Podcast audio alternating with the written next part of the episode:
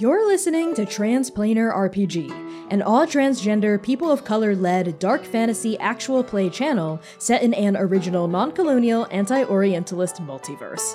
The Chaos Protocol is our second main campaign and stars Valiant Dorian, Cai K, and Samm Star as players, with Sea Thomas as the producer and Connie Chang as the game master. Transplanar RPG is sponsored by ExplainTrade, a negotiation skills training consultancy whose director, Dimitri Opines, has asked us to say, and I quote, Please sign up for Transplanar's Patreon because at some point people will figure out he's a cisgender white guy failing upward, and then he'll be too broke to sponsor us. We love you, Dimitri, and thank you so much for supporting our work.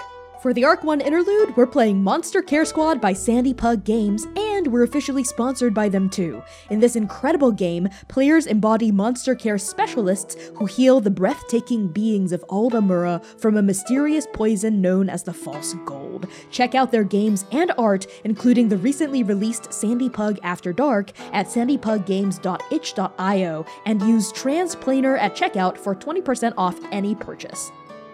Content warnings for this episode may include death of loved ones, grief, romance, flirting, complex and complicated relationships, monsters, monstrosity, curses, poison, blizzards, snow, falling, fantasy violence, descriptions of food, and references to loss of children and claustrophobia. Arc 1 Interlude. The First Mission, Part 2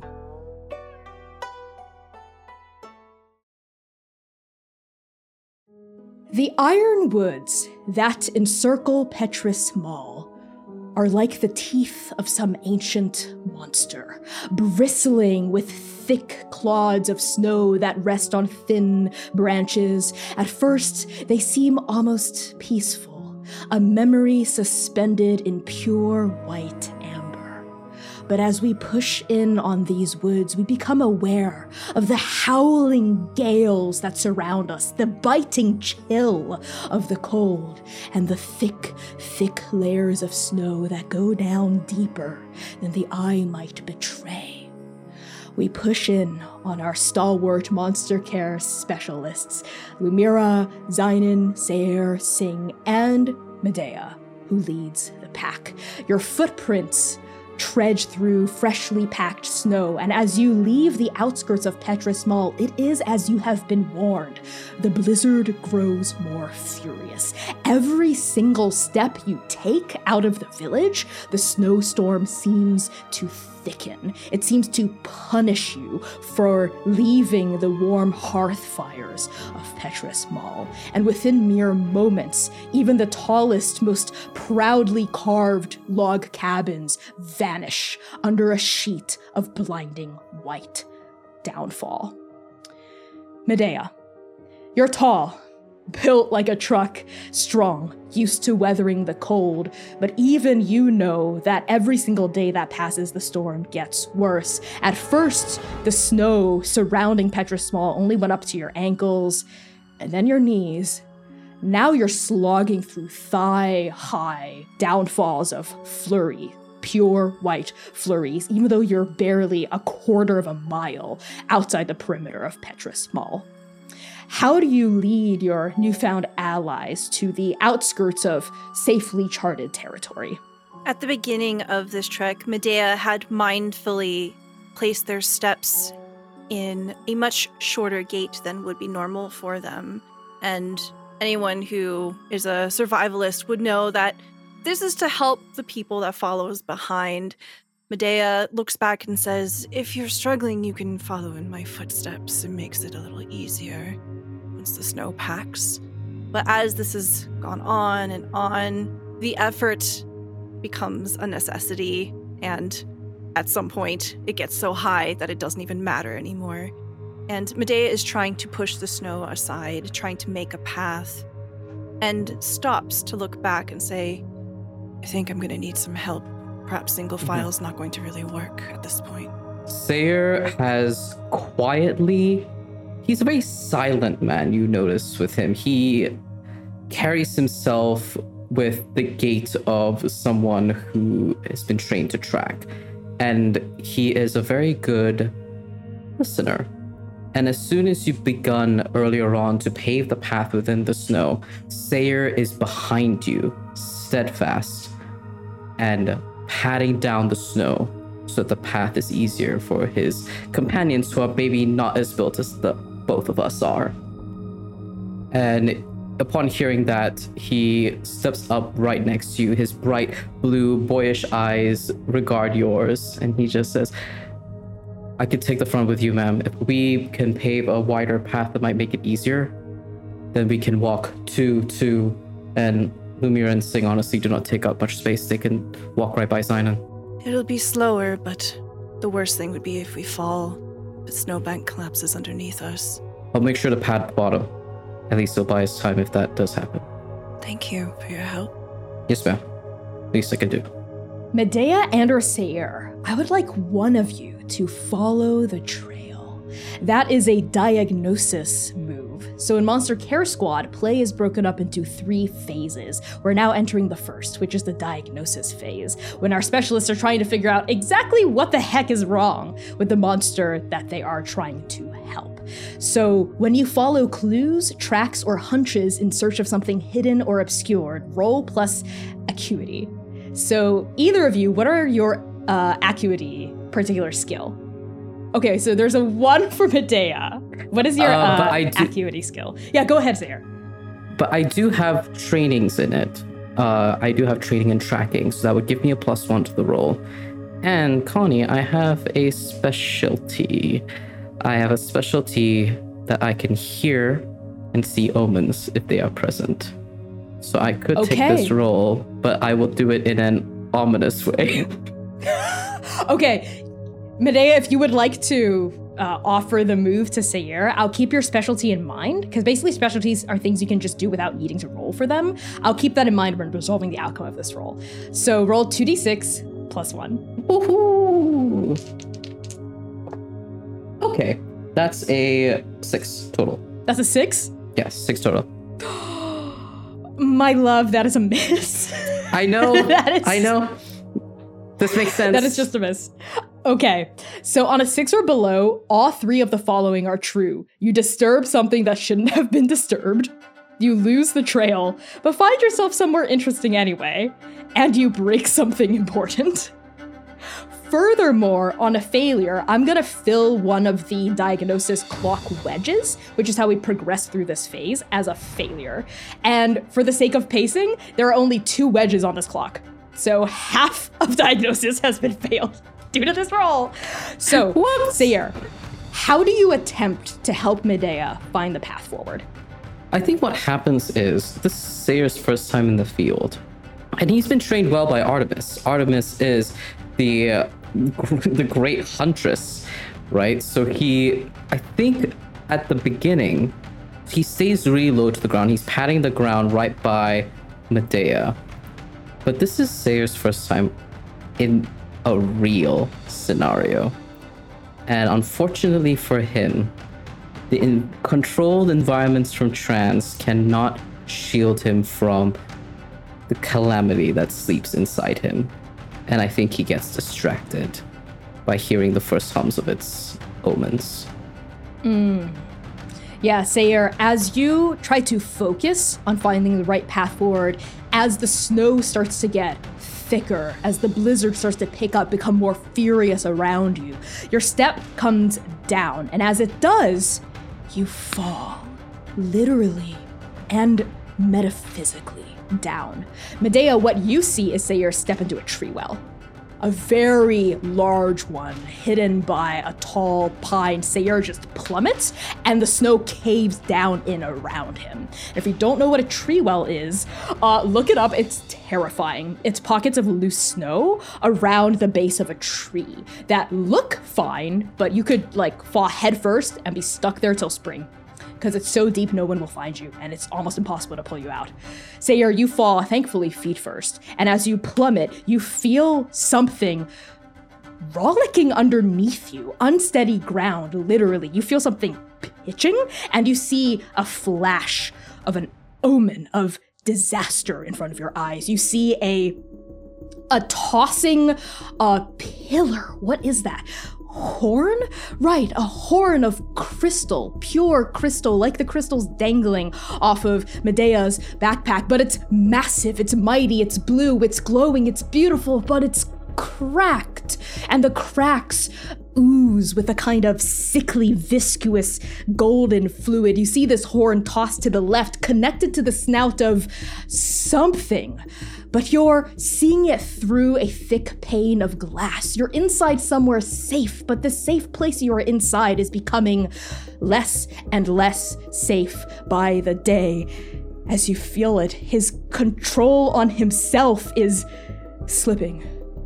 And on that word, slipping, you slip, you fall. The tree well subsumes you. Snow piles in over you. Seir vanishes. Boom. Just like that. All like six foot something of him just disappears underneath that pile of snow.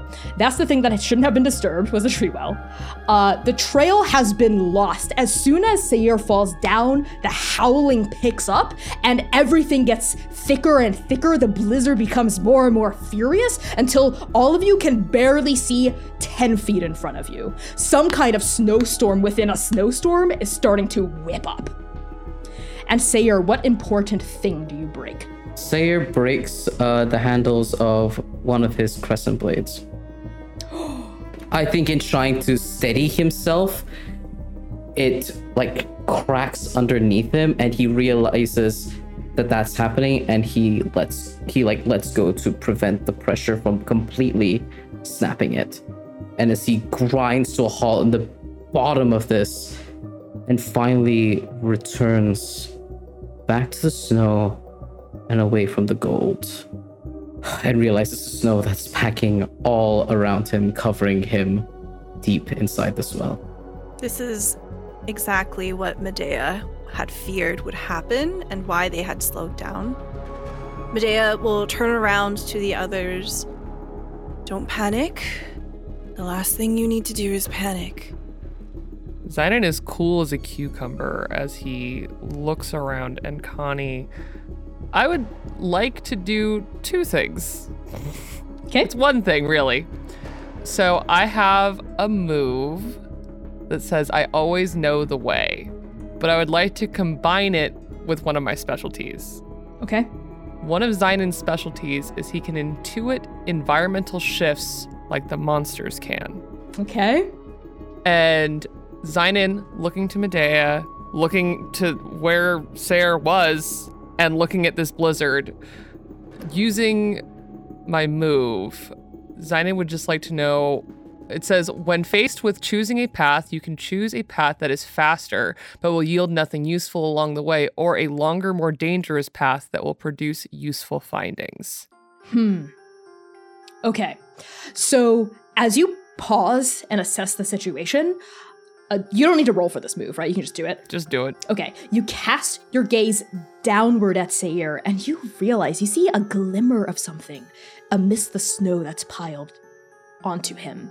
It's not just a tree well, it's the opening to some sort of uh, underground cavern system and we pan down past these thick layers of snow to see Seir. You've bumped your ass against the ground. You have fallen onto something hard through this tree well, and as you open your eyes and pick yourself up, you see that you're at the mouth of a tunnel with walls jutting out with crystal, glowing luminescent crystal, pockets of all different colors. And you remember what Medea said that there was a crystal grotto somewhere here that this village was also known for. The tunnel stretches in deeper and curves out of sight. And Xainan, something in your gut, right? Something instinctual like the monsters of Ald-Amura has, tells you that if you go down into the twisting caverns underneath the snowstorm, it's longer, it's winding, more dangerous, but you'll find useful stuff on your way to Poco Poco. If you take the above ground route, it'll be faster, it'll be a more direct shot to find the monster that takes those who are lost, but you'll find less interesting things on the way. It's just snow. The snow has buried everything that might be of note. Shall we, uh, see what Seir has found down there? Seir, you all right? I'm all right. There's a, there's some underground tunnels underneath here. Help me dig them out. Uh, actually, I think we might do better to follow them. Can you move? You see the snow shifting a little bit, and Seir pulls. Uh, you see like the dark fingers peering up underneath the snow, shoveling off of him. He's still covered in snow, but he's shoveling all of this off of him. And he's beginning to like tunnel out like a tiny little circle around him so that you all can begin descending. Seir, that's a little inefficient. Um, folks, stand back. This is something I've been wanting to try. Let's see if it works. Sing steps forward and draws what at first appears to be a uh, a staff of some kind. Um, it's a glowing pink staff, and at the top of it is kind of like a gem, uh, a, a pure pink crystal gem. And she points the staff down and starts drawing a circle around it, and heat starts to emanate from the gem and melt the snow in a circle around Seir, turning it almost instantaneously to water. A big gout of steam erupts upward like a hot spring geyser, and Seir, you are flooded with warm water that melts and flushes into the tunnel. Seir is drenched head to toe. You good down there, Sayer? Yep. Thanks, Sing. You're very welcome. All right, come on here. And he re- he like holds a hand out to Sing. Sing takes her hand and like jumps down. She like floats down almost, her cape fluttering around her like wings and touches down gracefully. Lumièra has her hand on her hip and is just like this cheeky little shit. You just you could have did that from the beginning, Oh, yeah, totally. but you made him wait. No, I didn't make him wait. I wanted Seir to do his thing, you know? We've been trying combo moves, but they're much stronger if we're also strong on our own. Hmm. Come on You down, see Lumi. immediately Medea begins to fuss into their backpack to try to pull something out. They pull a blanket out and they look to Lumièra and say, It's very, very bad for people to get wet in the cold. It will only intensify the chill. That's- That is true. Um, is there any more blankets? You should try to stay warm as best you can. I think we should give this to your companion. And she'll offer the blanket that she pulled out. Thank you, ma'am. And Seir like quietly thanks you, kind of quickly brings the blanket over him just to like quickly dab himself so that he's drier. And I think he ends up having to like remove the leather wraps that he has around his hands because that and water, bad idea. And you begin to see that golden sheen up his arm, up to his fingertips. He just takes it off and he ties it to his waist, I guess. He looks confused for a moment, but he ties it up to his waist. Uh, Medea's Oh. eyes follow the lines of the gold that traces your skin. Um, do you know about the false gold? Only a little. The false gold, it is a type of curse, an affliction on some of the monsters that we know and see. There's suspicion that Poka Poka is one of those that have been cursed by the false gold. It drives them to uncontrollable rage. it's doom. Seir just says, blurts out, knowingly, like a fact, but also clumsy and haphazardly, uh, wrapping the blanket around himself. I, um, there was something, crystals like the ones you carry, a frenzy of gold covering me, terrified, fury. I'm losing more and more of who I am, who I was, who I will be. Gold, gold, sickly gold. And Searden, the language changes. He starts growling. But he's growling in a way as if communicating. Animalistic and primal. And you notice that the birthmark on his chest begins to glow. That sick glow of gold. Uh, Do you do this all the time? sing. Yeah, uh, Seir, um, he, my brother, uh, has i- intuitions sometimes about bad things that might happen. It's it's useful, I promise. It doesn't invite it. It just he just sees it. So whatever you've seen, Seir, do you think that's where Poco Poco is? Hmm. Surrounded by crystals, like the one that you carry, ma'am. Hmm. They can be found all throughout the grotto. One of them shatters When we get there, must use caution. Uh huh. Do you happen to know any areas in which they would be more concentrated than others or have a different variety of types that are in one relative location? Yeah, it's bigger than yours. Hmm. Perhaps deeper into the, the woods. Uh, I will admit that I do know the general geography, but I was not much of an adventurer up until very recently. Well, let's uh see what's in these tunnels. Maybe there's some answers as to what's going on with the crystals. And very confidently, not waiting for Medea, Xainan steps forward, Mm. and you can see his green eyes and the glowing green markings on his face still continuing to glow in the caves as he steps forward. All right, Xainan. Given what you know of this tunnel, it is dangerous, but it contains clues. So when you navigate a dangerous environment or situation in search of information, roll plus grit. This will be our second and final move in the diagnosis phase. What's your grit? It's plus one. Okay, go for it. 2d6 plus 1. And okay, I have a question. Yes. I have a training that is in a different skill. If I wanted to use that training, does it have to be the one in grit? I think it does, yes. Okay, that's fine.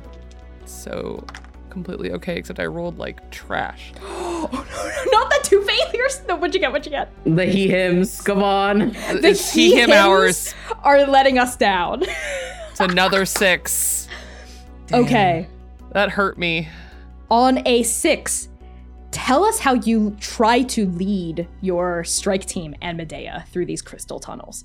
Xainan started on this mission continuously thinking about what he was instructed to do by Hand Artemis, which wasn't to worry about the person who just fell down a hole and started speaking in animal, uh, or the extremely terse healer, but to keep an eye on the chosen one to support her.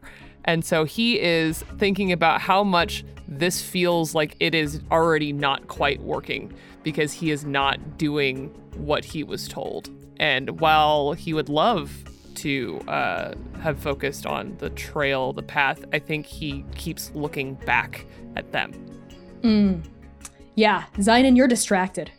As you wind your way through these tunnels, trying to hone your senses, trying to follow that intuition within your gut, working alongside Medea, let's say, to like forge the way forward, you do listen to Medea. She is the one that knows their way around this place. Medea is also distracted though. Medea keeps looking back to Seir. Are you sure you're warm? Do you need another blanket? Uh, no, I, I, I, I'm all right. He's not used to any of this attention or being fussed over at all. You kind of see that boyish nervousness of not having that much attention on him ever. And Xainan is almost doing the opposite. He is ignoring Seir. He is doing his very best to ignore what is going on there. Yeah. So both of your pathfinders are distracted. So it comes as no huge surprise when both of them stumble into a larger chamber that these winding tunnels open up into. And Xainan, finally, your distraction catches in your throat as you see dust filling this chamber. So much of it, flurries of dust coming down, sweeping past your eyes, past your nose. You blink and you realize it's snow. It's powdered light snow, but for a second it felt much too familiar. This is a vast chamber, coated with a thin pebbling of snow, coming down through cracks in the ceiling, cracks that thin plates of light struggle through, fingers of light shining down, trying to wrench their way through. And inside this chamber is what looks like the aftermath of demolition gone wrong. You see huge stalagmites of crystal, like pummeled inward as though something massive had just like ran headfirst into it and broken it open. You see shards of crystal littered everywhere over here. You see like deep gouge marks in the ceiling. That's right, it's not just cracks in the ceiling, it's gouge marks up above. And you also see scorch marks on some of the walls and the floor. Most tellingly, you see a kind of outline you see a kind of massive ovular outline on the ground that has a lighter dusting of snow than the rest of the chamber, as though there was something huge and vaguely oval shaped, for lack of a better term, that was once here. It feels relatively recent. And perhaps most damning of all, you see a huge hole in the opposite wall to you, a massive hole with a very particular shape. The top part of this hole is triangular, and then it turns ovular. Almost like there was a, a pyramid stacked on top of a cylinder of some kind. And that hole just bores deeper uh, into the crystal caverns and seems to slope upward to above ground. There's also broken bits of huge wood splinters and wooden shingles everywhere mixed in with the crystal. And with that clock full, it's time to move on. So every segment is marked as a failure, which means, unfortunately, that your table uh, gets no critical aces. Uh, and gets basically nothing as you advance forward, aside from the clues you've already collected. But that's okay. that's okay. That's what our key hymns have for us tonight. So now we're in the synthesis phase, which means you're now trying to put together a physical cure, having integrated the information you got from diagnosis. So, based on what you have from the diagnosis phase, you know that there's something going on with Poka Poka that has to do with people being lost. You remember what the villager said about Poka Poka taking those who are lost. You remember what Seir said about that cracked crystal, a sense of losing control, a sense of frenetic rage almost undergirding it. That's what's wrong with Poka Poka that you can ascertain with your two misses. Keep the blanket up over your shoulders and over your antlers, Seir. I know, I just wanted to get a better look at this. And he like drapes it, and you see the blanket draping over his antlers uh, as he holds on to it because now he has two folks that are standing either end of him, telling him to keep warm and stay dry. And he just kind of like looks around at all of this damage, and his pupil widens a little bit. You can see that Medea's eyes have gotten larger. You can visibly see on her face that her heart has dropped as she is surveying the area. this is You- not good. You familiar with these caverns? No, I am not, but I can tell you what that means. And she points to the hole. That is undoubtedly the silhouette of who we are trying to find. So you're familiar. I've seen them. I've had people that have taken shelter in their previous sanctuary come visit me. I used to be an apothecary. Hmm. Interesting. Someone who knows herbal medicines. That'll be useful. I couldn't help but see earlier when you were putting things into your bag, you had a something that smelled very distinct. Something like nillyweed. Was that Yes. Uh, Medea will shrug off the backpack and kneel down, open it up, and reveals the rations, the utensils, the single book, and then, as well as the herbs, begins to pull them out and display them for you. These are medicinal in quality. I could make do with that? Her eyes absolutely glance over to the cover of the book that was put down. The book is very old. You can see that it has signs of age. It's got yellowed pages and the corners are bent. And on the front, it says Monster Care Squad Specialist 101. the 101 textbooks tend to be my favorite. When you get into higher levels, yeah, you get more information, but the core basics, the building blocks, typically at its bare minimum, what you need to succeed could be found in the 101 books. Hey, take a look. Uh, um, you see Medea pull something over it as if to hide it. It's not mine. I'm sorry. I, I didn't mean to intrude. My apologies. No, I it's all right. Um, I can't help myself sometimes. Books fascinate me. You, uh, meeting someone? no. Um, Medea pulls the blanket off and pulls the book out and hands it out in your direction, Lumièra, without looking at you. It's just a book. You should, you should look at it. Books are meant to be read. I couldn't agree more. If it's okay, Yes, of course. But please give it back. I would never keep a book that was not mine without permission.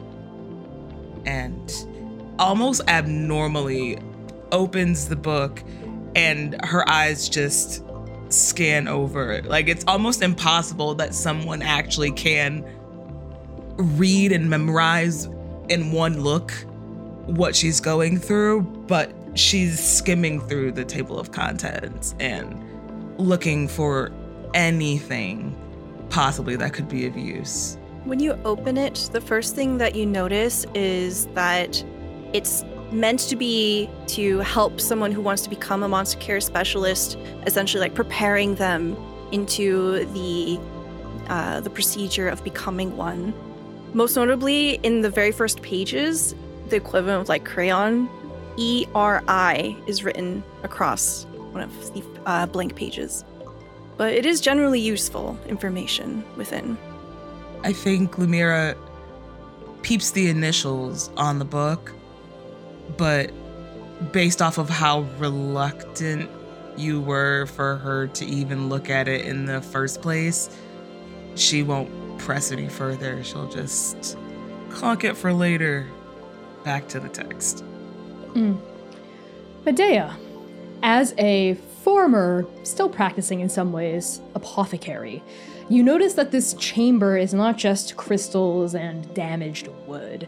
There are pockets of plant life here and there, and they look cultivated, like someone's been taking care of them. Up until quite recently, several rows of the plants which grow out through hardy, wintry, powdered snow ground look like they've been torn up in the frenzy of whatever transpired here.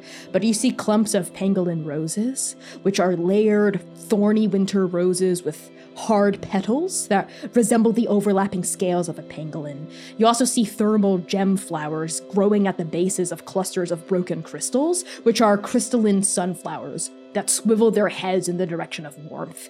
You also see the very rare Echoloxacum, which are dandelions, weeds, with pure black petals that can enhance the innate echolocative properties of certain alchemical brews, potions, and objects. And these round, broad stems, uh, leaves poking out from the stems, and the pure black coloration makes the dandelion kind of look like a bat.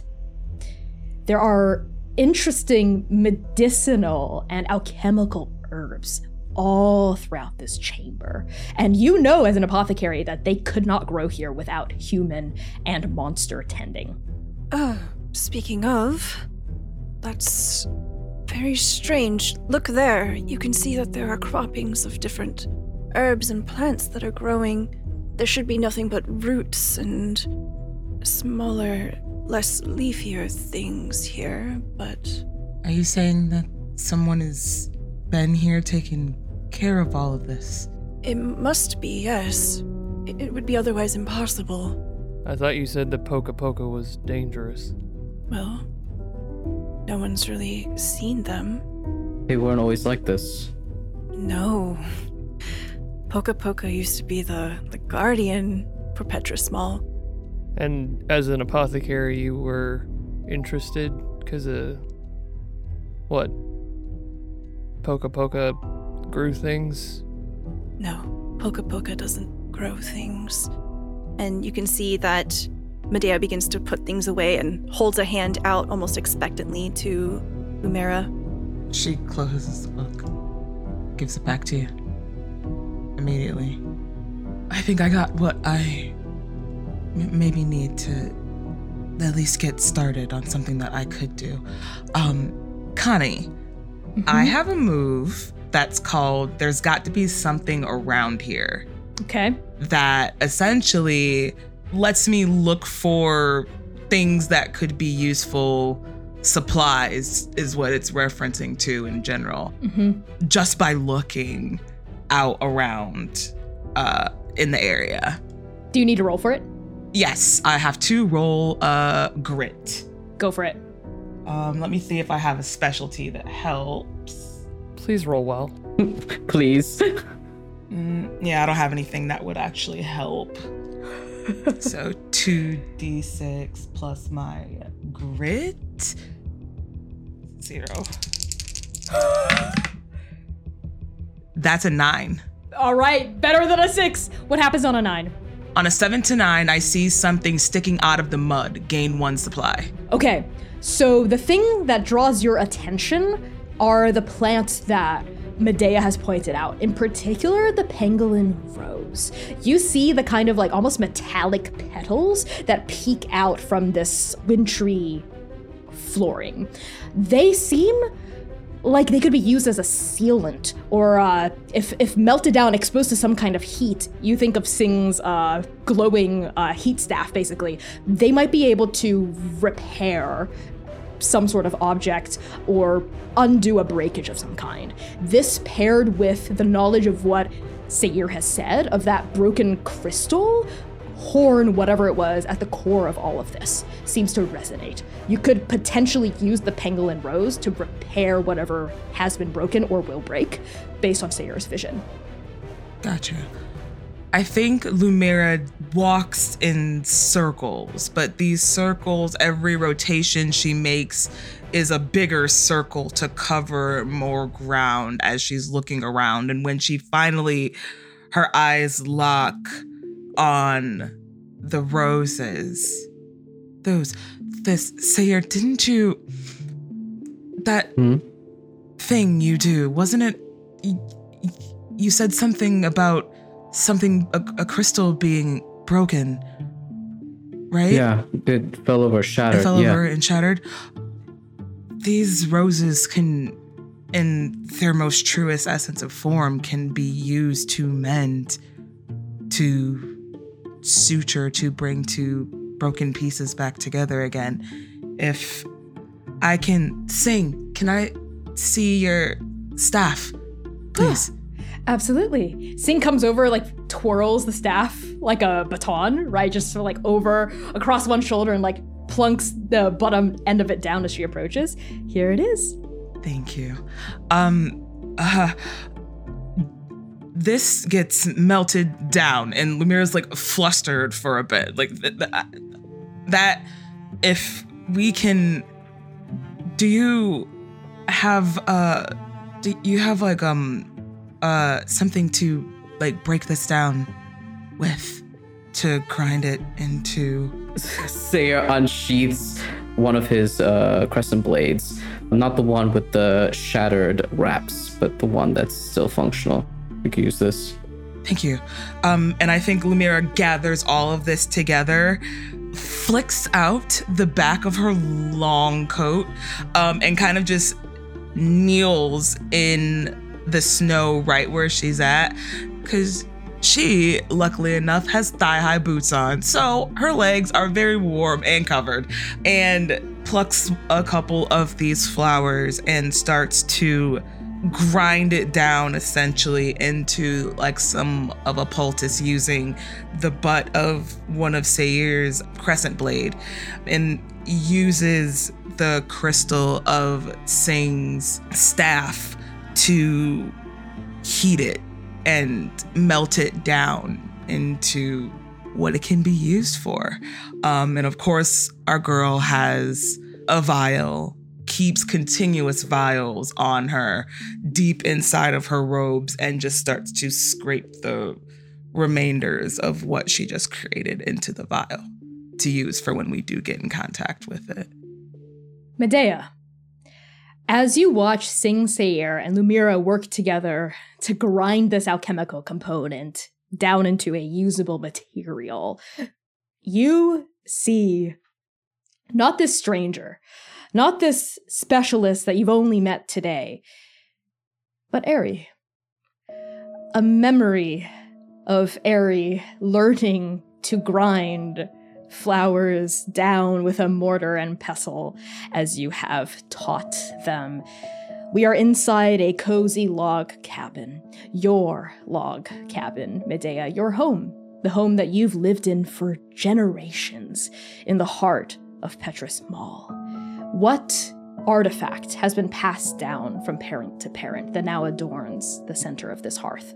It is the shield that is on Medea's back. However, it is of a different form. Medea walks up to it, and as Ari is preparing the ingredients, it comes to a point where it needs to be boiled. And Medea grabs the shield with two hands, puts their boot right in the smack middle of it, and it bong pulls out into what appears to be a sort of crock pot. And Medea puts it down onto a small harness over the fire. And this is what the line of Medea's family has always carried generation to generation. And it was every intent for Medea to pass it to Ari.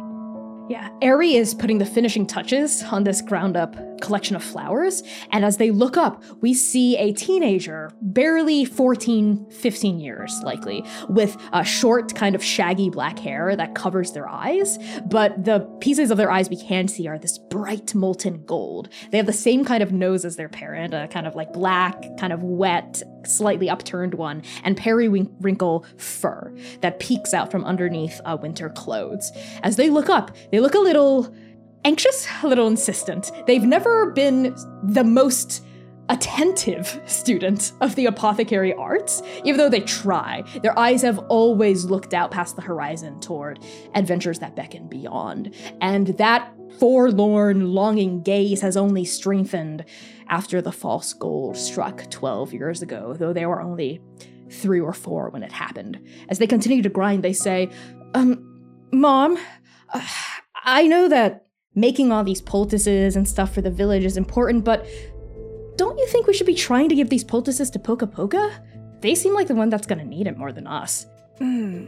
Yes, I think that is a very good idea, Ari. Uh, we do need to fill out the orders that we have first. How about this? We'll stay up an extra hour every night and try to see if we can give some extra things. Okay. Y- yeah. Yeah, I think I'd really like that. And you're gonna let me go out into the woods, right? So we can try to find Poka Poka? Give this to him? Medea doesn't say anything. Medea just looks over their shoulder with a very familiar look. Well, Grandma's always said that Poka Poka helped found our village, you know?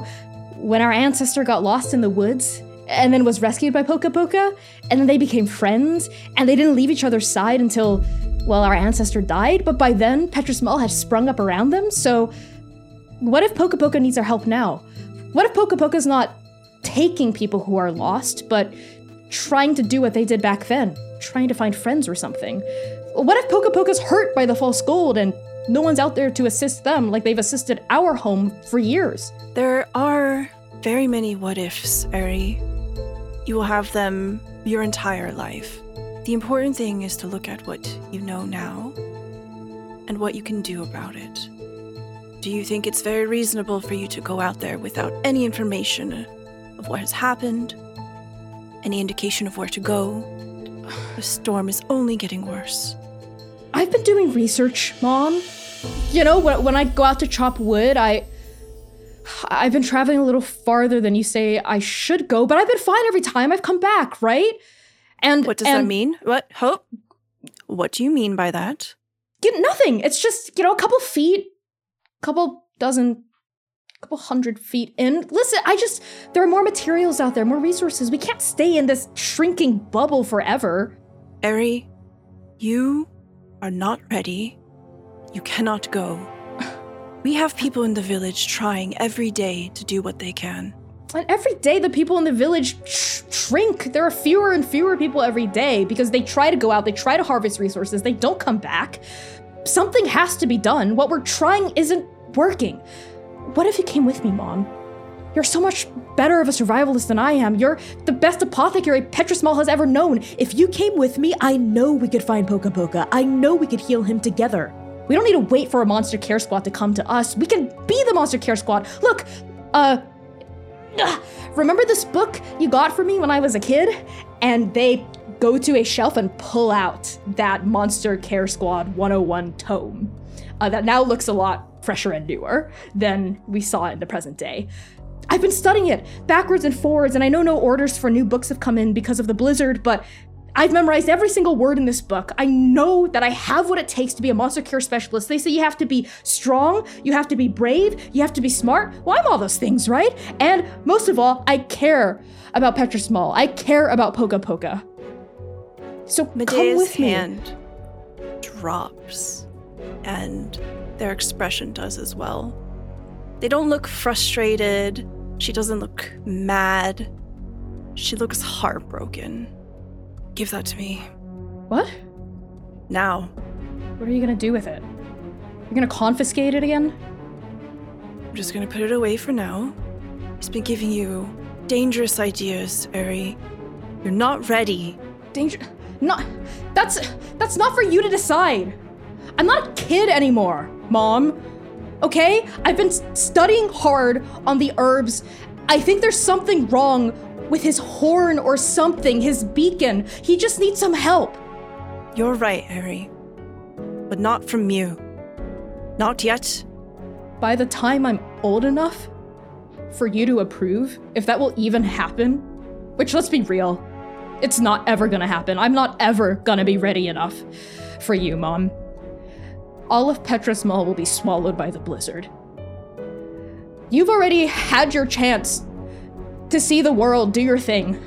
But if not now for me, then there's not gonna be a future. And besides, this is what I want to do, Mom. I want to be a monster care specialist. I want to help Petra Small and Poka Poka. And if you're not gonna help me do that, then I don't want to do this. And they pick up the uh, pestle and mortar and they throw it onto the ground, and it cracks in front of the fire. Medea turns their head to just look at it. You know, all the stories that Grandma told about our ancestor and our family and working with Poka Poka, I thought we were heroes. I thought we were brave. But all I see in front of me is a coward. You need to add honey to the poultice. You'll find it on the cupboard upstairs. And Ari turns around, like runs up the stairs to their room, and you hear them just bang the door closed. Medea slowly goes over to where the broken motor and pestle is, picks it up, and just quietly goes about cleaning up the mess. As you sweep the remnants of the mortar and pestle into the dustpan, we pull out of this memory and hold back on your face. The last vestiges of this recollection swirling in your head. The morning after, the attempt at makeup soup, like you always do, the empty bedroom, the open window, the lack of a note. And Lumièra, based on your success, we have marked the single wedge on the synthesis phase as a success. We're now ready to move on to the symbiosis phase.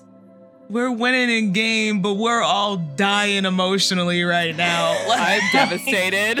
At what cost, truly? At what cost was this W, y'all? So, Lumièra and our team as a whole, every segment has been marked a success, which means you gain a critical ace.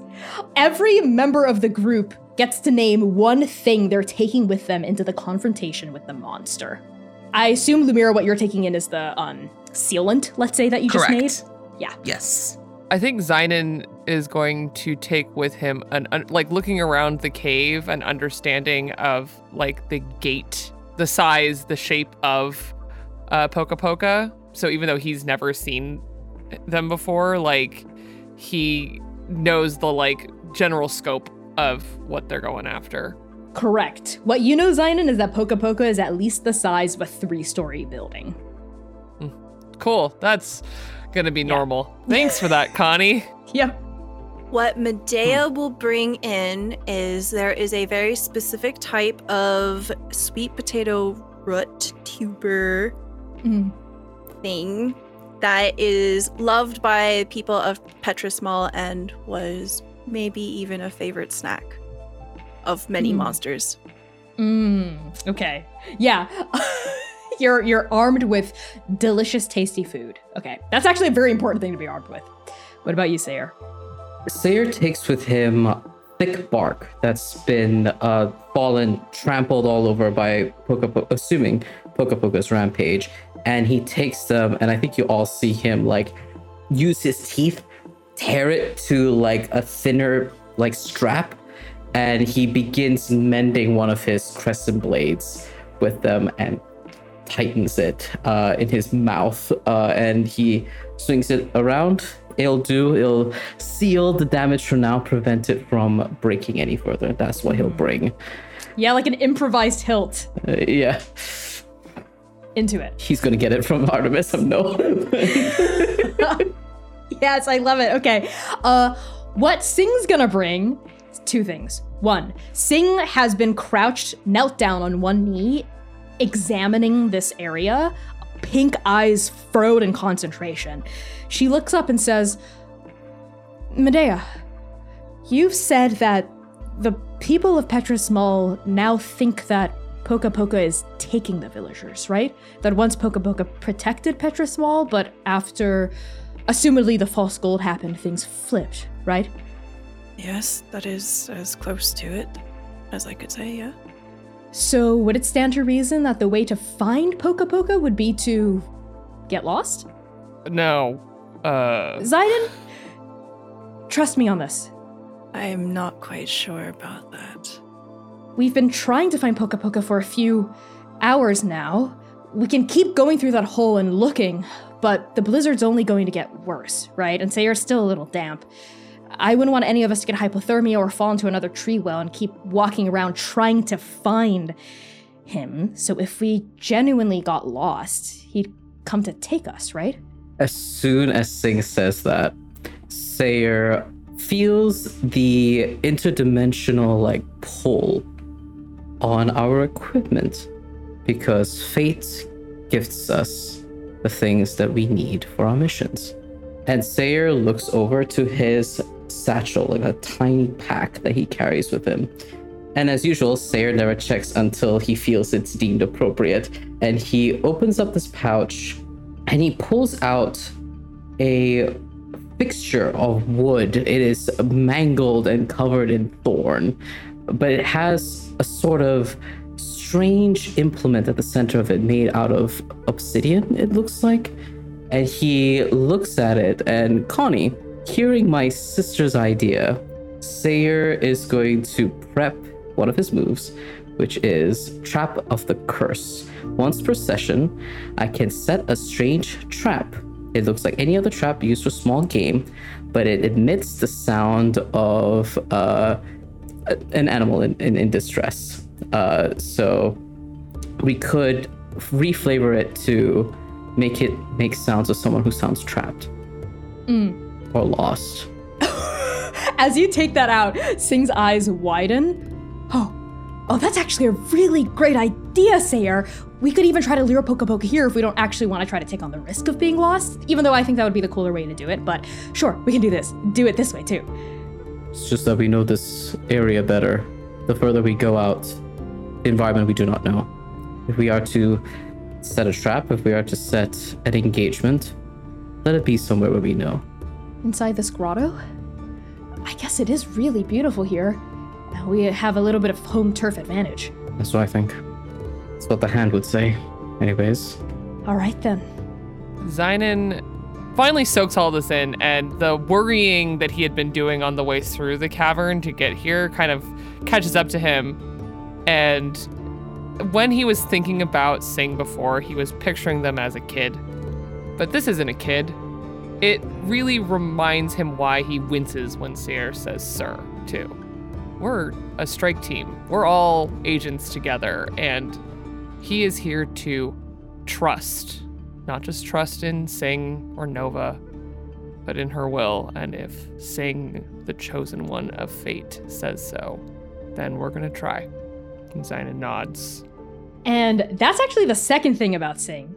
As she grins and moves to give Seir space to set the trap, she turns to Medea with a big toothy smile and says, Also, our Monster Care Squad has, has been trying to decide on a squad name. How do you feel about Monster Care Squad Pangolin Rose?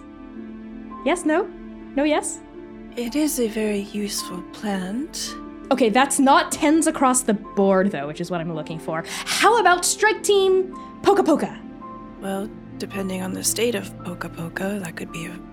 Okay, so a hit or a miss. Right, that's a good point. How about Strike Team. Uh. It's, uh. Mm, I need some help here, y'all. How about strike team doing our job? Strike Team doing our job. Wait, that was a joke. I see. Very funny, Xainan. Thank you. We'll come up with the right one later. I have a feeling. I have a feeling we're gonna nail it. And was that your attempt at humor, Mr. Ash? Yes, ma'am. Interesting. Strike Team Grouchy Ash. Stair actually laughs at that, and you hear hear his tiny laugh from setting up the trap. Medea, we're new uh, to working with one another. Hope that you don't mind uh, my teammates' enthusiasm. I'm actually finding that I'm enjoying it quite a bit. I was intending on coming out here alone, and I think I'm very thankful that you are here. We uh, very grateful to have found you.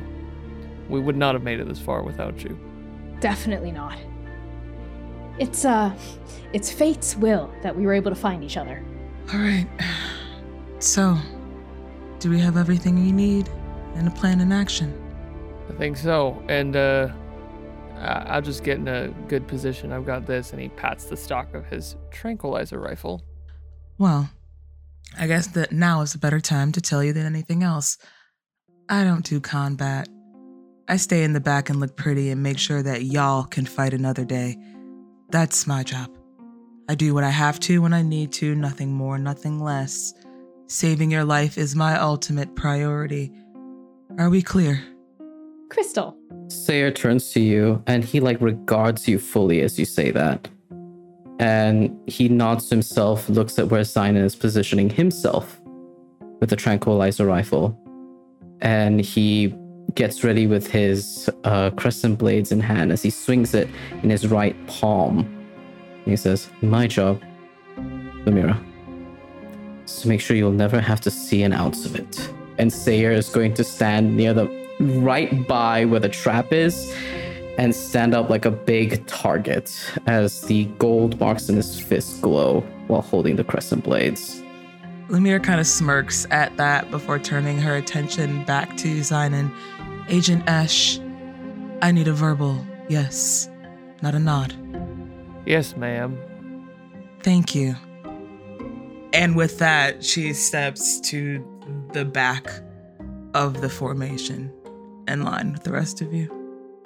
Sing looks uh, a little smitten at that. Uh, like her, her mouth hangs slightly open and she, yes, right, of course. Yes, ma'am. Okay, fire that thing up, Seir. Seir bends down and he whispers with that weird animal language again. And then it starts growling. Mm. The device starts making noises of a person who's lost in the snow. You hear a voice ring out saying, "Hel- Hello? Uh, hello, is anyone there? I think I'm lost. Hello? And it kind of plays on a loop.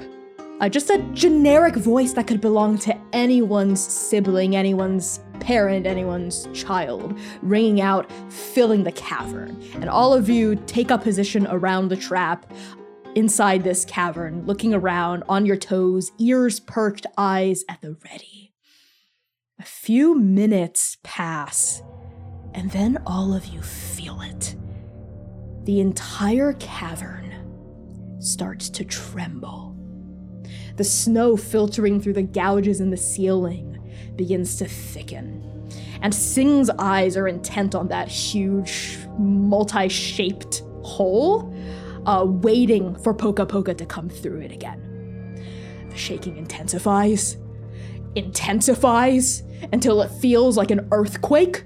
What remains of the crystals in here begin to vibrate and sing with a kind of resonance that joins the echoing voice exploding from the trap, and then the ceiling caves in and smashing to the ground alongside a huge avalanche of snow and a flurry of howling gales is a two story tall log cabin. A stone chimney at the very roof releases gouts of warm, dark smoke. The front porch is white with snow and a bright, merry fire glows within, visible through the glazed white glass of the windows. The cabin staggers forward. Yes, it staggers. It moves, for it's jutting from the back of a massive boar. The boar's fur is orange, a deep, thick orange, the color of a sunset. Tufts of snow white fur protrude from its sides, its back, its hooves. Its face is the shade of charcoal, with thick white eyebrows and a pair of sharp white tusks. Its ears are long and tapered, raking back past the logs of the cabin and up to the second floor, tipped with smokeless blue flame and a blue horn of the same color protrudes from his forehead, the length of a spear, the consistency of a crystal. This crystal horn is cracked, broken. The boar's eyes are wide and fearful, and a glittering fog surrounds his head, leaking down from the cracks, bitten into the horn itself, a cloud of confusion given form. Poka Poka rears onto his hind hooves. He releases a fearsome bellow. How do the four of you approach? Xainan has never experienced what I think begins to happen for him. And Connie, I took a move, a gift, if as you if you will, of opened hidden eyes. And this uh, gives him the ability, uh, with a moment of focus, to focus your breathing. You can always see through illusions and magical glamours. And Xainan would like to look over Poka Poka uh, after getting his socks knocked off by having literally a cabin land in the middle of this place to see what of the flame and all of the um, many things that are going on there uh, are real. All of it. Oh God! This is straight up a, a monster that is a boar with a log cabin on its back. It's hundred percent real. And the fire. That's real. Oh God! Oh, which which fire are you talking about? The fire inside the log cabin or the fire at the tips of its ears? The fire at the tips of its ears. So it seems to be a magical fire, but it's very much Okay. real. Cool. That's terrifying. Xainan is going to look for a vulnerability uh, to use his tranquilizer gun. Okay, so that's gonna be. Are you trying to set him up? So this is you using subterfuge, trickery, and subtle action to mislead, trap, confuse, or misdirect the monster? Or are you trying Yes, to like come up with a plan? Go ahead.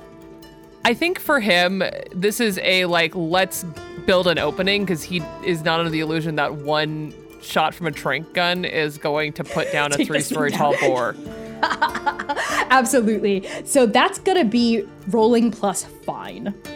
And how quote unquote combat works in Monster Care Squad when you try to cure a monster, basically, there's something called a control track. It ranges from a D4 to a D6, D8, D10, and a D12. So the party starts at D4, and the monster starts at D12, and you're wrestling for control. And I'm using my uh, special equipment Okay? Um, which also adds something. Uh, It can add a, I believe it allows you to add a plus D4 if you want to try to spend it. Yes, spend it as an ace. Yeah. I was right. Haha. My fine is a plus one. Plus, Okay. I would like to use one of my trainings, which is hunting. Okay. Go for it. We're gonna stack the deck here. Uh, and roll better than the last time I rolled. So the training is another plus one, right? Yeah. So that makes it 11. That's great. On a 10 plus, the monster falls for your trick completely. Advance on the control track and pick one. So one of the three options you can pick is you set someone up perfectly, give plus one to a teammate as long as they exploit the situation you created. You catch a glimpse of a hidden truth, gain a session ace, or you get a moment to diagnose the monster's wounds. Ask the guide one thing the monster can do and one thing it can't do to its wounds. So, first, tell me what the trick is. The trick is Xainan is going to, knowing how creatures on most planes work, he is going to try and uh, tranquilize specifically some of the musculature that w- might make it like s- spin around and uh, make him more dangerous uh, in his initial attack. And so I think his goal here is to set up for someone to get closer or to try and impede Poka Poka further. Absolutely. Where are you trying to tranquilize him? Like, where does the dart go? Probably in his haunch. Okay. You pull the trigger and a dart comes out. The, is it? What does the dart look like? Is it tipped with that puff? Yeah, these these darts are like a, a fine like steel dart with the little like bright green puff at the end. I love it.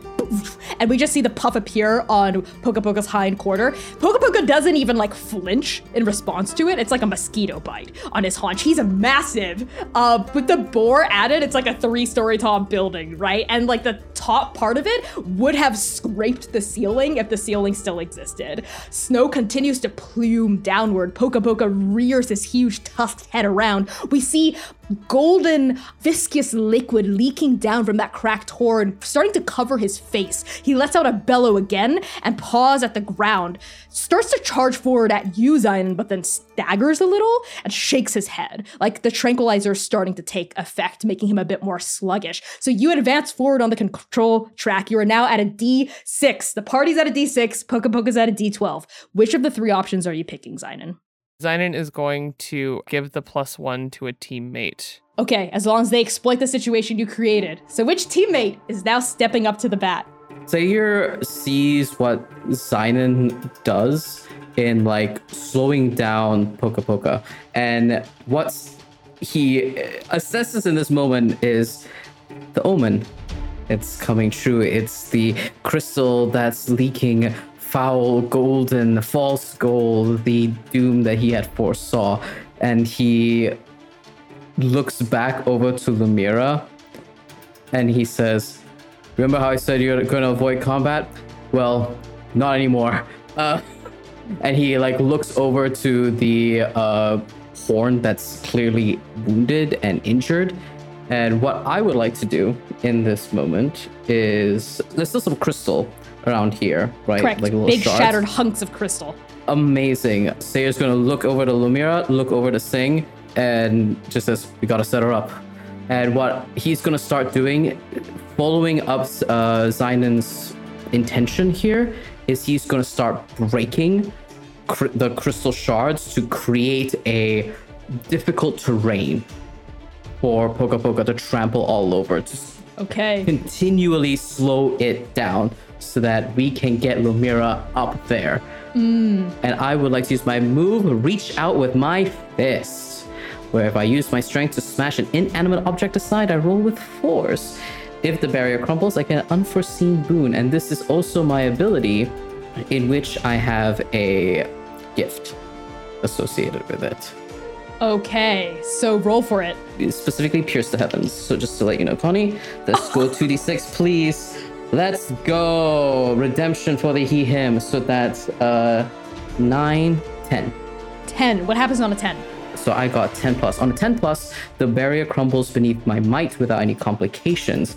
Uh, with my monster gift upgrade, upgrade, Pierce the Heavens, when the barrier crumbles underneath my strength, an unforeseen boon awaits in the wreckage of my rampage. I can pick one below and tell everyone the details. Either a vital clue, uh, hidden by nervous hands, evidence, an unlikely friend with unlikely news, or something you didn't know you needed until now. I'm going to pick the last one, something I didn't know I needed until now.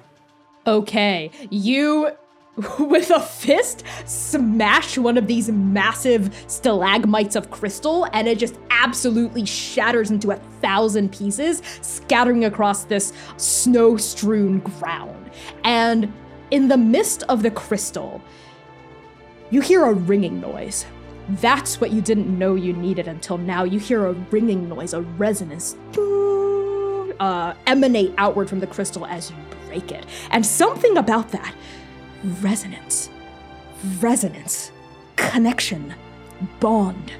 That's what's missing. Even if you sent Lumièra up there and applied this cure and all the conditions were perfect, that still wouldn't heal Poka Poka. Something else is missing. A bond that Poka Poka has with something. No, someone.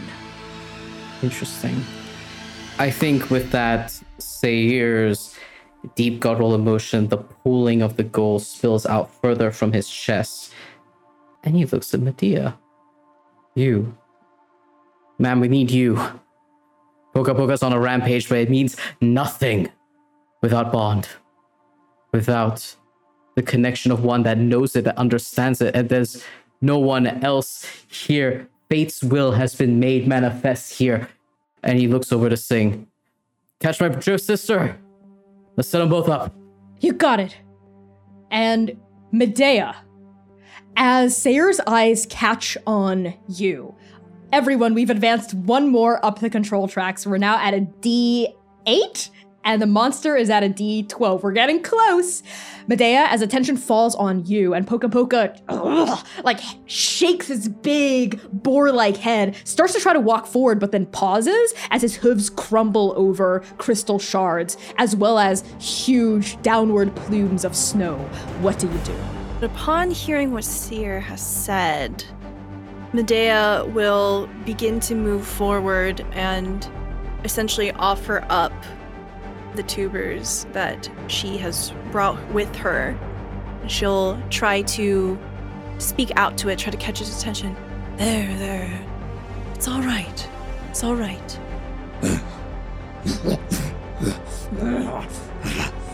Do you have a move? A personal move for this? No, the other the other option was what do you have in your mouth? Which would just be like grabbing it, but Sure, sure, sure, sure, sure. I think that's less Okay. bonding than Okay. trying to feed it.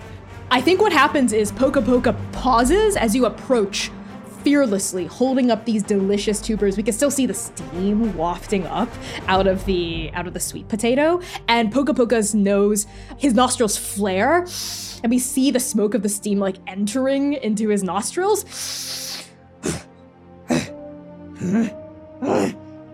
Ah! Poka Poka lets out another huge bellow, rearing up onto his hind hooves, about to stomp down on you. Something about the sweet, delicious smell of a home cooked meal almost seemed to get through to him, but then you saw the false gold flare around his eyes and strike him with pain as soon as that pang of home resonated within his heart.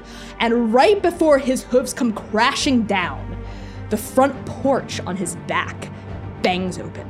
And Poka Poka rears to the side and smashes a few inches away from you as the porch bangs open. And warmth billows out from this cabin that is Poka Poka's back. And exploding out onto the threshold, bracing one hand against the door frame, is a young adult, 20 something, with long, shaggy black hair and eyes the color of molten gold. They wear a thick woolen sweater under plain brown overalls tucked into a pair of workers' boots, and a lumberjack's axe strapped to their waist. Their noses bovine against periwinkle fur. Their ears are long, spotted, downturned, flattened currently against the sides of their face, and they squint down at this mayhem and fur as Poka continues to rear, but they hold onto the doorframe like someone straddling a bucking bronco. They do not release their hold on this, and they shout out at all of you. What are you? What are you doing? It's not safe out here. You're agitating Poka. Look, stop what you're doing. Let me try to calm him.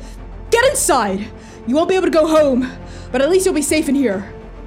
And Medea, you recognize this person immediately.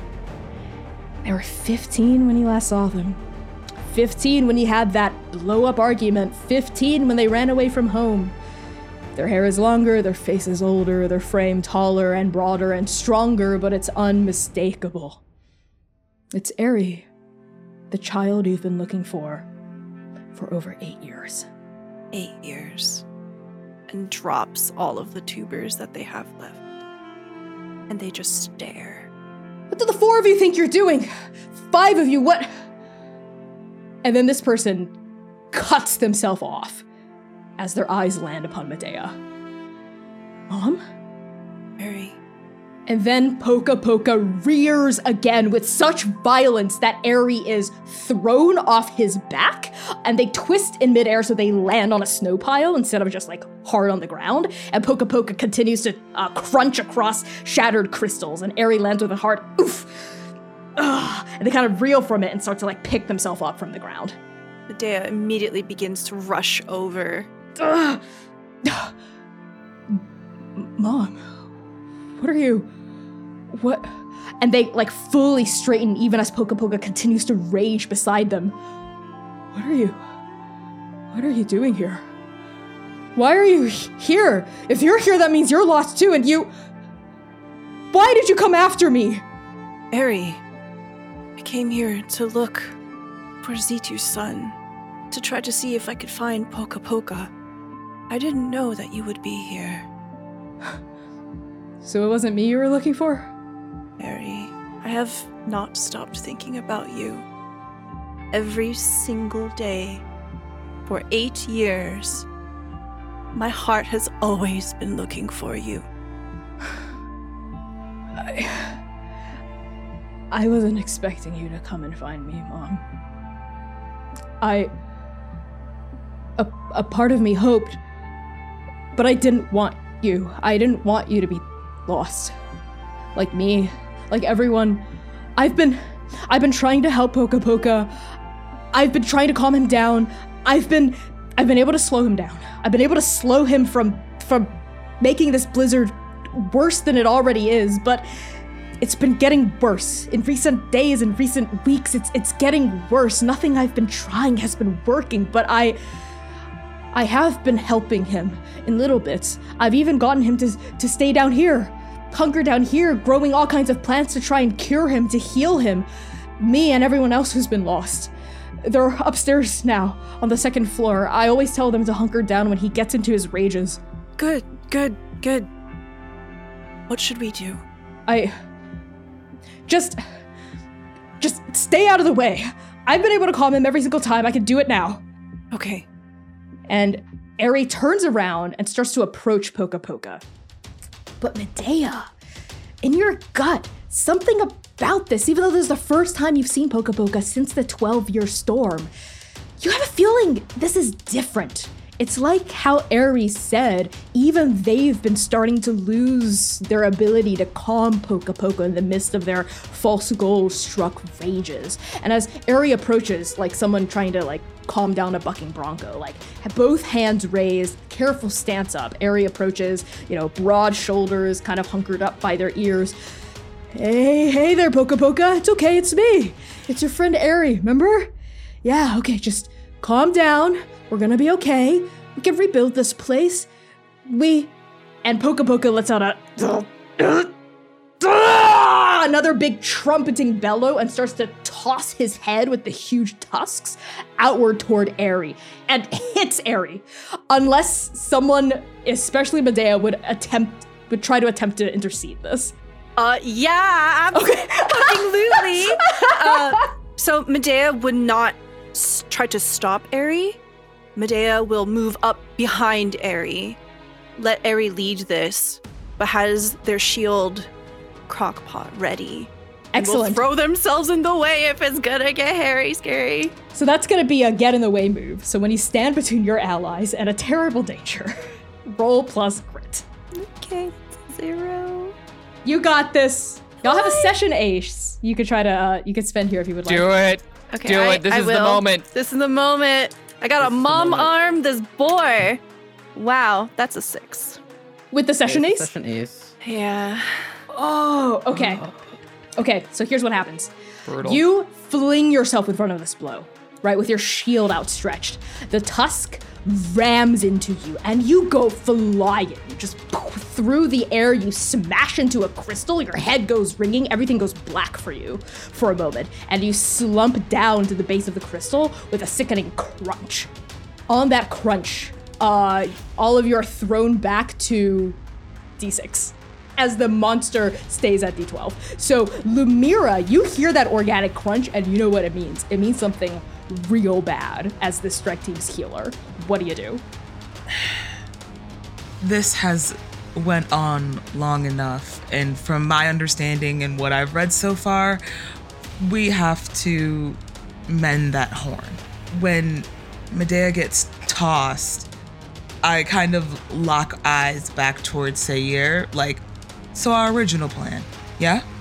And Lumièra will reach into her boot, pull out her uh her boot knife, holding it kind of at the ready at the side, and goes charging towards Poka Poka.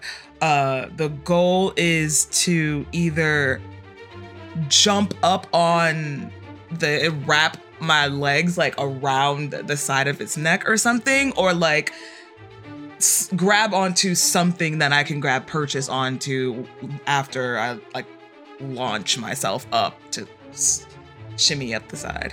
So there's a move for this actually called We're Going Up There. So when you climb around an enormous monster, roll plus force. I believe in you. Now's the time to spend your aces. Oh, I don't have to. 11. Oh my god. Okay, Lumièra holding the fort down. Yes. Minus one, baby. Listen. Let's go. You got boxcars. That's that's awesome. Okay, so on a 10 plus, you get where you need to be, move up one on the control track. So we're back up to a D8. Uh, so yeah, you are able to like launch yourself up and maneuver around Poka Poka to get up to the shattered horn uh, at the very top of their snout, essentially. What does it look like? Give us like a quick little overview as you like scramble your way up there. I think what you see more than anything else is a blur of brown, curly hair and her black cloak. As it's just like she was here one second and then pew, like straight speed, like just full straight speed. And as soon as she gets close enough to where she thinks she could actually toss herself enough to not only get up high enough to get a grip so she can shimmy up the rest of the way, but also do it as like hurting Poka Poka as little as possible in the Mhm. process is what she's Mhm. trying to do. Um, so it's basically just like a blur of brown, white, black, white, and gold before she's just basically like around the horn of Poka Poka with like both arms and legs, like kind of like wrapped around it, but still kind of like gently cradling the portion of it that is broken. I don't want to put all of my weight on it because it might hurt him. Excellent. Yeah, as you kind of wrap yourself around this horn and you start to ready this alchemical cure, we pan back down to Xainan, who still has that trank gun out, like surveying all of this. Your bright eyes catch on Eri, who is has immediately run over to their mother, like as soon as Medea slammed into that crystal and slumped to the ground. And you can see Eri like looking Medea over, like patting her up and down and going, Mom? Mom, hey, wake up, Mom. Mm. Are you okay? Me? Of course I'm okay. I'm fine. I'm fine. Poka Poka has been. It's just like I thought. Poka Poka just needs our help, but it's the false gold. It's not him. It's it's been changing him. He's been trying to fight it. I've been trying to help him, but I just need a little bit more time and I don't know what I'm missing and I I think I need your help. But I didn't want to go looking for you because if I did, if I led Poka Poka to the village, I that would have been the end of everything. It's okay, Eri. We'll figure this out together.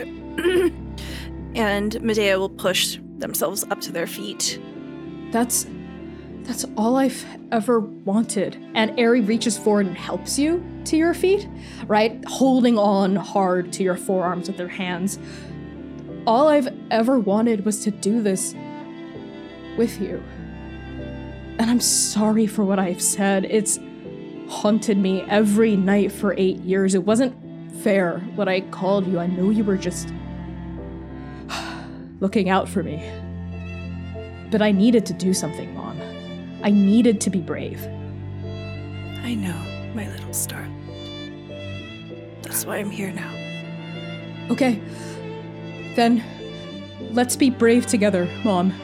Let's step into the future together.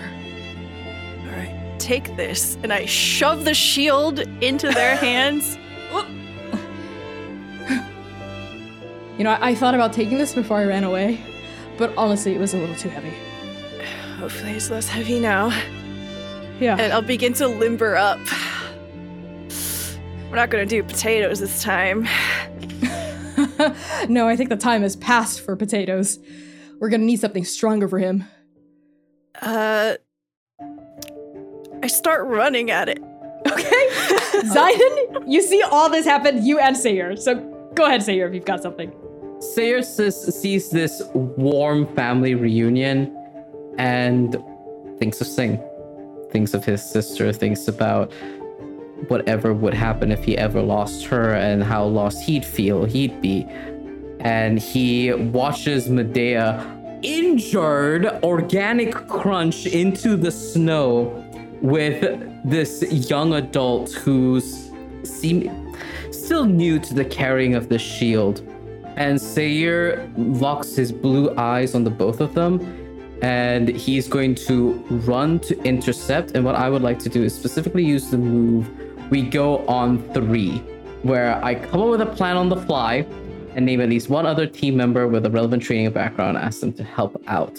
What I want to do, with your permission, uh, Scylla, is that I want Seir to use the combo move that he was practicing with Sing earlier, where he uses both of his thighs, he lowers himself, and he's going to push both you and Ari up onto Poka Poka.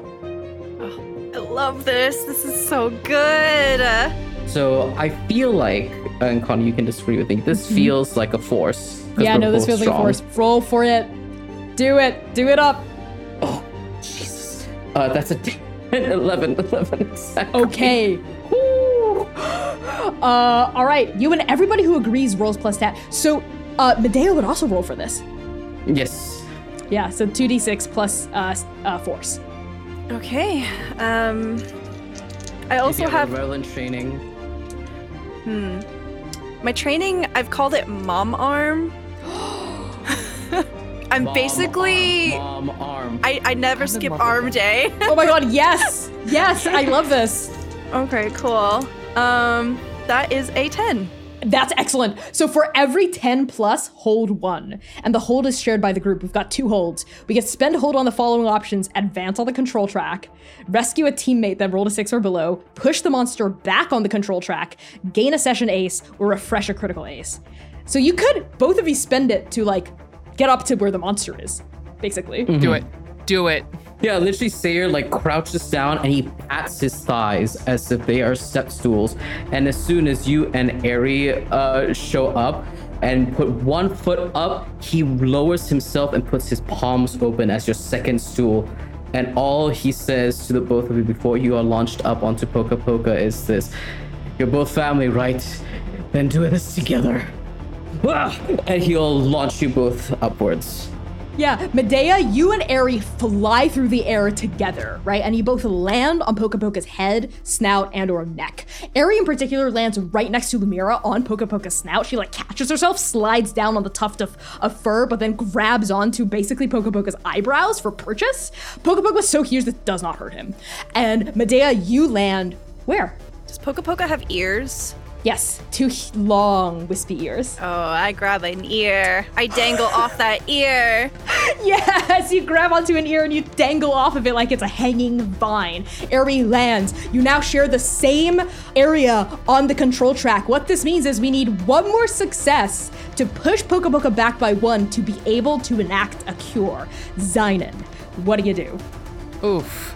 Xainan has actually been winded by watching that interaction between Medea and Eri and kind of lost the plot in the fight for a minute.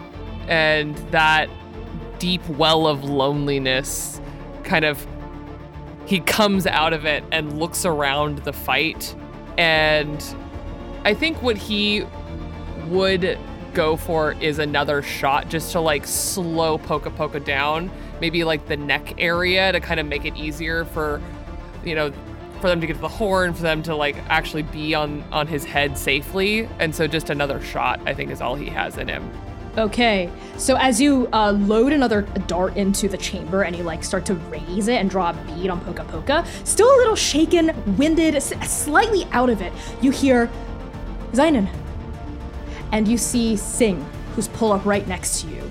She's noticed your distraction and a look of pure, genuine concern and care rings in those pink eyes. She puts a tentative hand on your shoulder as though she's not sure if you're okay with being touched, but she says, Hey, we need you. You can do this. Thank you. Trust in her will, right? Trust in her will. And I will give you a plus one to your roll Cool. from Sing's bracing. Okay, so that is. I've already used my training once, and I think I can only use it once per session. Yeah, you can use a background and another training. Like, you can spend any of them. Yeah. Okay, cool. I have Night Spotter, so like the ability to see even at night, like different spots. So like kind of looking underneath the neck area in particular, seeing into the darkness there for a good spot to hit. Okay. thought there. Let's do it. Trying to find a vulnerable spot. Sure. Yeah. So that's another eleven. Excellent! Let's go, baby! You wait. As soon as Poka Poka's neck rears up and Medea swings past uh, on the ear, you see like a tuft of thin fur where it goes right into like a vein, right? And you uh, let go on the tranquilizer, the dart whizzes in and hits Poka Poka right in that weak spot. Poka Poka's uh, false gold struck eyes go wide. He lets out another whinnying bellow and slams down on his hooves, but then gets rather sluggish. He like falls down on one knee, right? Like leans forward, and on that, Airy climbs up using the tufts of fur as handholds and nods at you, Lumièra. You can do it. Try mending him. I know I can. And Lumièra goes right into opening up the vial itself and starts to place it almost like you know how like when bricklayers lay cement and they're like cleaning up like with a like with caulking almost in a sense like that's how she's treating the poultice along the cracks in his horn Excellent. I'm just gonna give it to you. You fill the poultice in among the cracks in his horn, and it's almost like a kind of molten lava fixing this great wintry beast, right? Like the cracks uh, cause the broken parts to shift and then fall into asymmetrical order with each other, and Airy climbs all the way to the top. Poka Poka starts swaying his head gently side to side like he's trying to clear his head, not of you, but of the false gold. And still, the gold remains. Fixing the horn seemed to have brought him some measure of relief. But the curse is still there. And Seir, you remember that resonance as you stand at the base of Poka and look up at all these people crowding around his head. You were right about it being a person. You were wrong about who it was. And your eyes fall on Medea's child. Seir looks up to Eri and she's covered in a vision of gold now. There's an omen, there's a calling that resonates within him, and he he cups his mouth and he yells out, I don't think he knows Eri's name. He doesn't know Eri's name. all he says as they're yelling out to this young adult is like, Hey, you! Poka needs you! You're the bond. You're the one that keeps them held, tethered together. Do what you've done this whole time, keeping them. Now, now's the time. Ari understands instantly as soon as you say this. They nod, they reach a hand out, they pause before they do, and they look at their mom, hanging on by the end of Poka Poka's ear. Almost as though for permission, no, but for your blessing. Ari says to you, I think I think things are going to be different, Mom, after I do this. Medea is trying to be graceful in this moment, but is just swinging from the ear of this Yep. giant boar. Uh, Medea says, You know what you're doing. Poka Poka, we need you! And Ari slams the palm of their hand onto the horn, and a massive supernova of light explodes outward from the contact. It's bright, bright, bright, bright, warmer than you could imagine. And as that supernova dies down, we see a perfectly healed horn with remnants of golden scarring, like a vase that's been shattered and sealed again with gold. And we also see Ari. As they lift their hand up from the horn, we see that their fingertips are dipped in crystal, both of them. And when they open their eyes, we see that their eyes are both their original gold and streaked through with bright blue crystal, the same color as the tips of Poka Poka's ears. And Poka Poka slowly raises his head, and when he opens his eyes, they are no longer clouded by the false gold. And Ari stands up on top of Poka Poka's head and takes in a deep breath. And when they exhale, it is with meaning and understanding. Poka Poka's beacon was cracked, was broken. But even after it's been mended, he's been irrevocably changed. I've been changed. I can feel it inside myself. I'm not quite human, not quite monster. I think. I think I'm I think I'm something in between. I think I think I'm his new beacon now. I can feel it. I can feel Petra Small. I can feel where it is. I can feel every home, every burrow of all the animals that call this mountain range home. And I can feel my home too. And Ari turns and looks at you, Medea. Medea smiles. Mom, I want you to make your own choice about what you want. But I would really love it if you stayed here with me and helped Poka Poka guide people home. Like our ancestors did. Of course, baby. There's nothing else I'd love more. And this 23 year old's face crumbles back into a 15 year old smile, and they jump down and they hug you. And the force of them hugging you as you're dangling from the ear sends you both dropping harmlessly to the ground, like harmlessly into a snow pile, right? As mother and child pillow down. And as that happens, I'd love to like hold on each of our currently unnamed strike team members' faces to get like a final um feeling, a final beat, a final moment of where you are now and where you hope to be very soon, looking at Medea and Ari. Let's start with Xainan. Xainan had finished the shot, followed it through, and held the rifle, which has no kick, which is very strange to him, and then put the butt of the rifle in the dirt.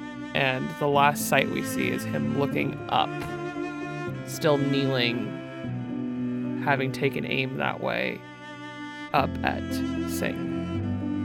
And he feels the truth of what Artemis tasked him with.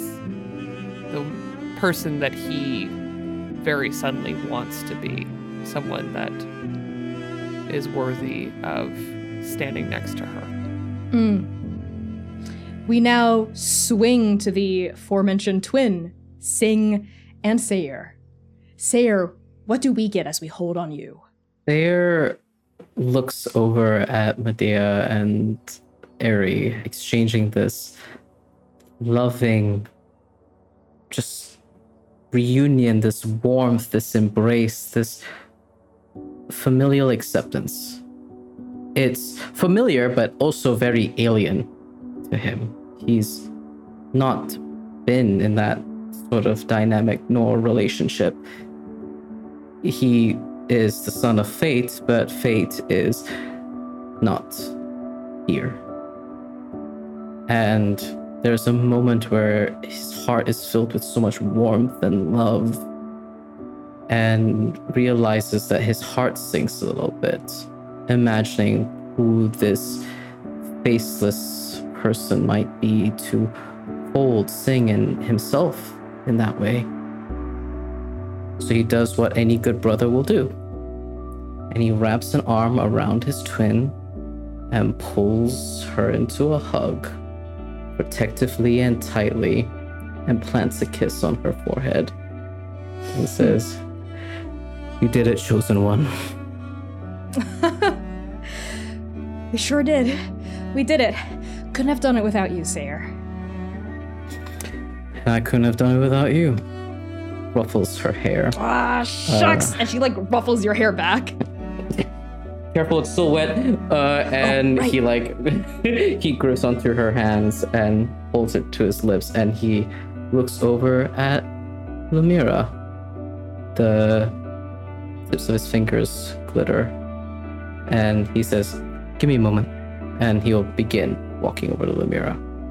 I think even just for a brief second, Lumièra is also winded by the display between Medea and her daughter and watching the moment between you and Sing and settling in on that feeling that she much like in the other strike teams that she served on is by herself in this too but it's gone just as quickly as it showed up and she's back at full attention mode Seir, what do you say as you approach Lumièra? Seir approaches Lumièra. The golden markings on him have grown. They've expanded like a web across his antlers, across his hands and forearms, across his chest.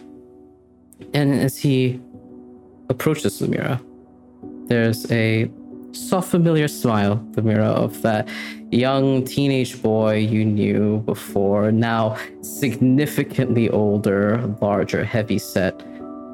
But that boy is still in there. And it is that boy that approaches you. And he asks you softly, warmly, How are you doing?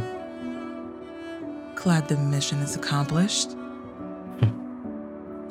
You nailed it. And he looks up at Poka. Poka looks back at you.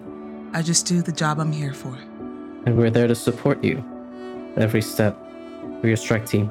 And he lifts up his hand, and in the gold of the fingers and his palm, he forms a little cylindrical shaped building.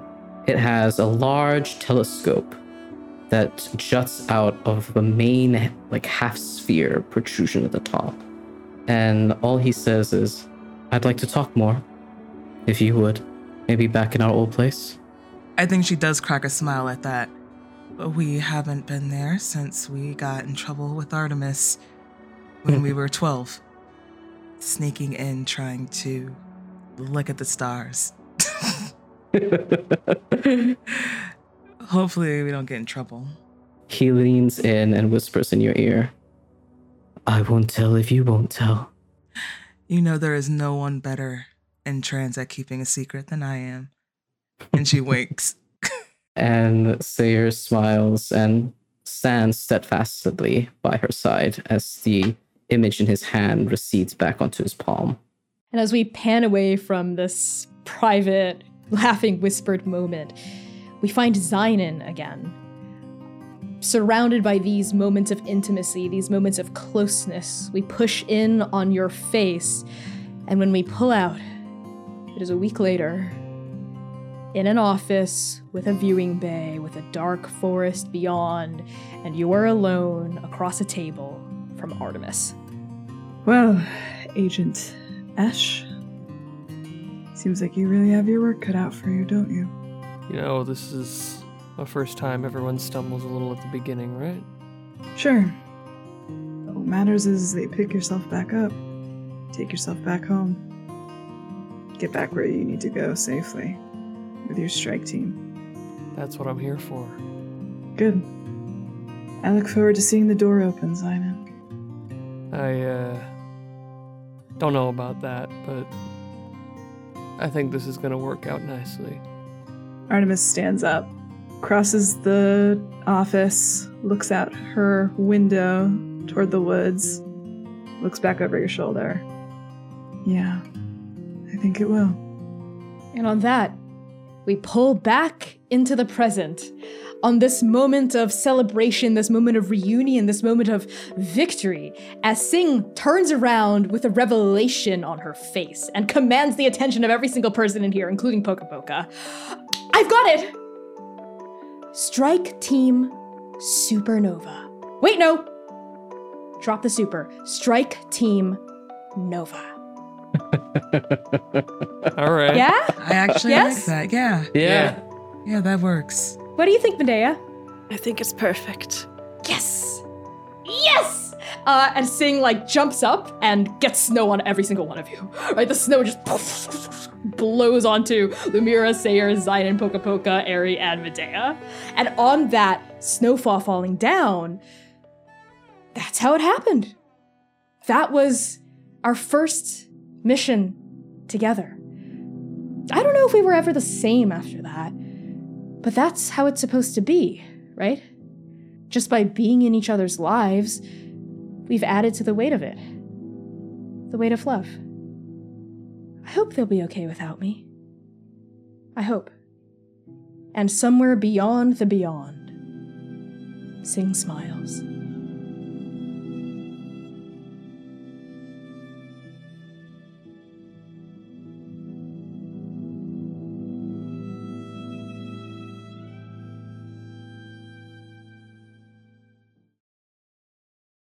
Hey, hey, it's Connie from Transplanar RPG. If you like the idea of helping monsters rather than hunting them, check out Monster Care Squad by Sandy Pug Games. Play as a monster care specialist, helping the majestic monsters of Ald-Amura who are suffering from the false gold, a vile poison that sends them into uncontrollable rages. Solve local problems, explore a sprawling world, and help the beautiful and strange creatures that share your home. Monster Care Squad is available through Sandy Pug Games, as well as their first official expansion, Behind the Waterfall, featuring three new monsters, two new locations, and dozens of moves, wounds, and lore nuggets. Sandy Pug also publishes The Exquisite Corpse in Maggot's Keep, a game book where you embody a beautiful skeleton exploring a bizarre and gothic world. You'll bounce from writer to writer, style to style, like listening to your friends tell stories around a campfire. To learn more about Sandy Pug's weird and wonderful games, sign up for their mailing list at bit.ly slash spgtransplanar. Plus, use Transplanar at checkout for 20% off any order at Sandy Pug Games. Check out their offerings at sandypuggames.com and nab a copy of Monster Care Squad or The Exquisite Corpse at Maggot's Keep for yourself today. This episode was edited by Marisa Ewing of Hemlock Creek Productions. Our original intro theme music is by Jonathan Charles. Transplanar RPG is supported by our incredible Patreon precepts. Folks pledge to our highest tier on Patreon. A massive thank you to Stardiers, Jordan, Derryk Davidson, Phil, Mark J, Spencer, Lyle and Peanut, Rose, Alex, The Bow System, Cassidy, Lex, Charles, Cora Eckert, and Scruffusus. Pledge to our Patreon today for as little as $3 a month to unlock exclusive news, character sheets, GM notes, and even the chance for your tabletop OC to cameo in our show. Until next time, Transplay Nerds,